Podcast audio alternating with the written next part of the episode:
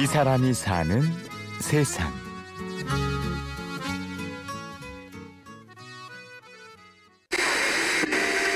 이 자살률이 계속 늘어나고 있습니다. 제가 이 일을 하면서 기사를 봐도 자살 기사가 굉장히 눈에 띄고요.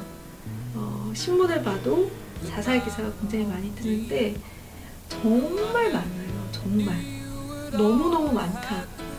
그리고 가끔은 아 이 순간에도 어디서 이 세상을 떠날 준비를 하는 사람, 시도를 하는 사람, 죽는 사람 있겠구나라는 생각이 막 드는 어둡고 무거운 날. 그래서 애써 외면하고 싶은 날. 그 무거운 짐을 온전히 감당하는 사람들의 이야기입니다. 어, 저는 중앙 심리보건센터에서 일하고 있는 임상심리학자 고선규라고 합니다. 임상 심리학자인 고선규 씨는 오늘도 무채색 짙은 정장을 입고 출근합니다.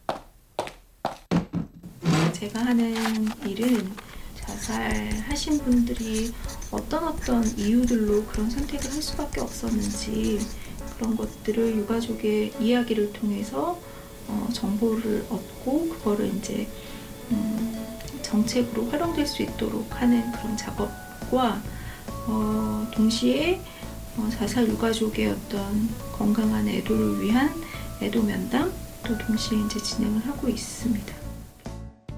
자살 예방의 초석을 다지는 일이지만 국내에선 개념조차 생소했습니다.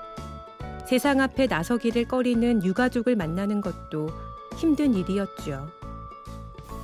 일단은 너무 모르는 거예요. 그러니까 너무 이렇게 기반이 없, 정말 맨 땅에서 처음 시작하는 거니까 그런 것들이 굉장히 이제 힘들었고요.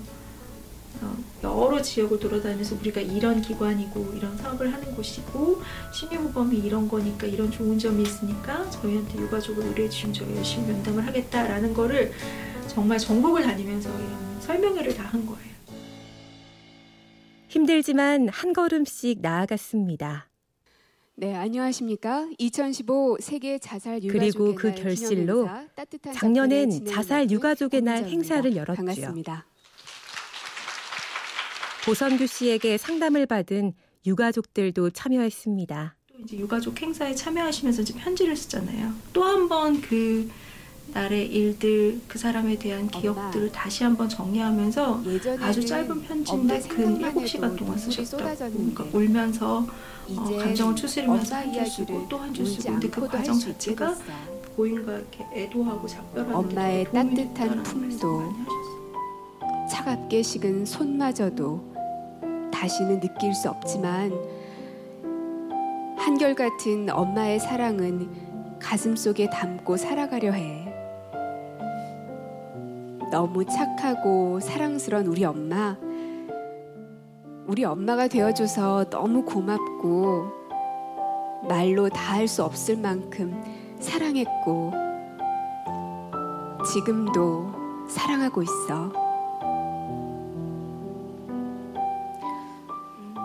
이 편지는 저희가 이 행사를 준비하면서 처음으로 받았던 사연입니다. 그리고 유가족들의 변화는 곧 이 일을 하는 보람이고 힘이었습니다. 막연한 죄책감, 자기 비난으로부터 조금 벗어날 수 있었다. 더 나아가서 아빠는 내 남편은 내 자식은 자살로 생을 마감했지만 그 전에는 참 좋은 사람이었고 음, 참 좋았다라고 이렇게 말씀을 하실 때 이제 그런 것 때문에 이제 조금 의미를 찾고 보람을 찾는 건데 하지만 그녀도 평범한 사람일 뿐입니다.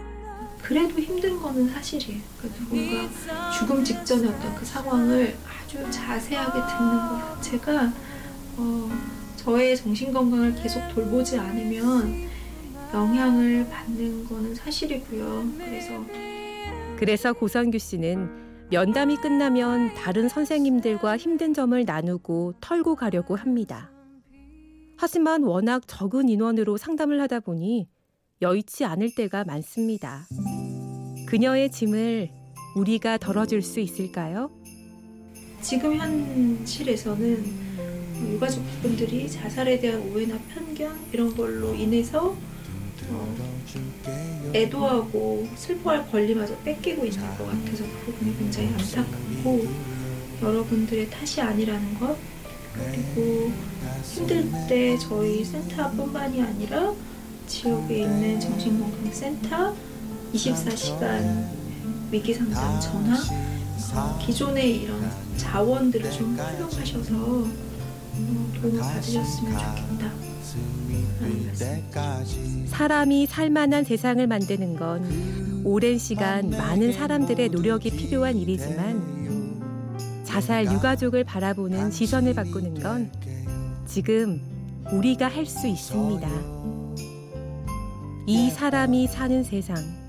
오늘은 자살 유가족을 위해 마음의 장례를 치러주는 사람 고성규 씨를 만나봤습니다. 지금까지 취재 구성 강희구, 내레이션 임현주였습니다.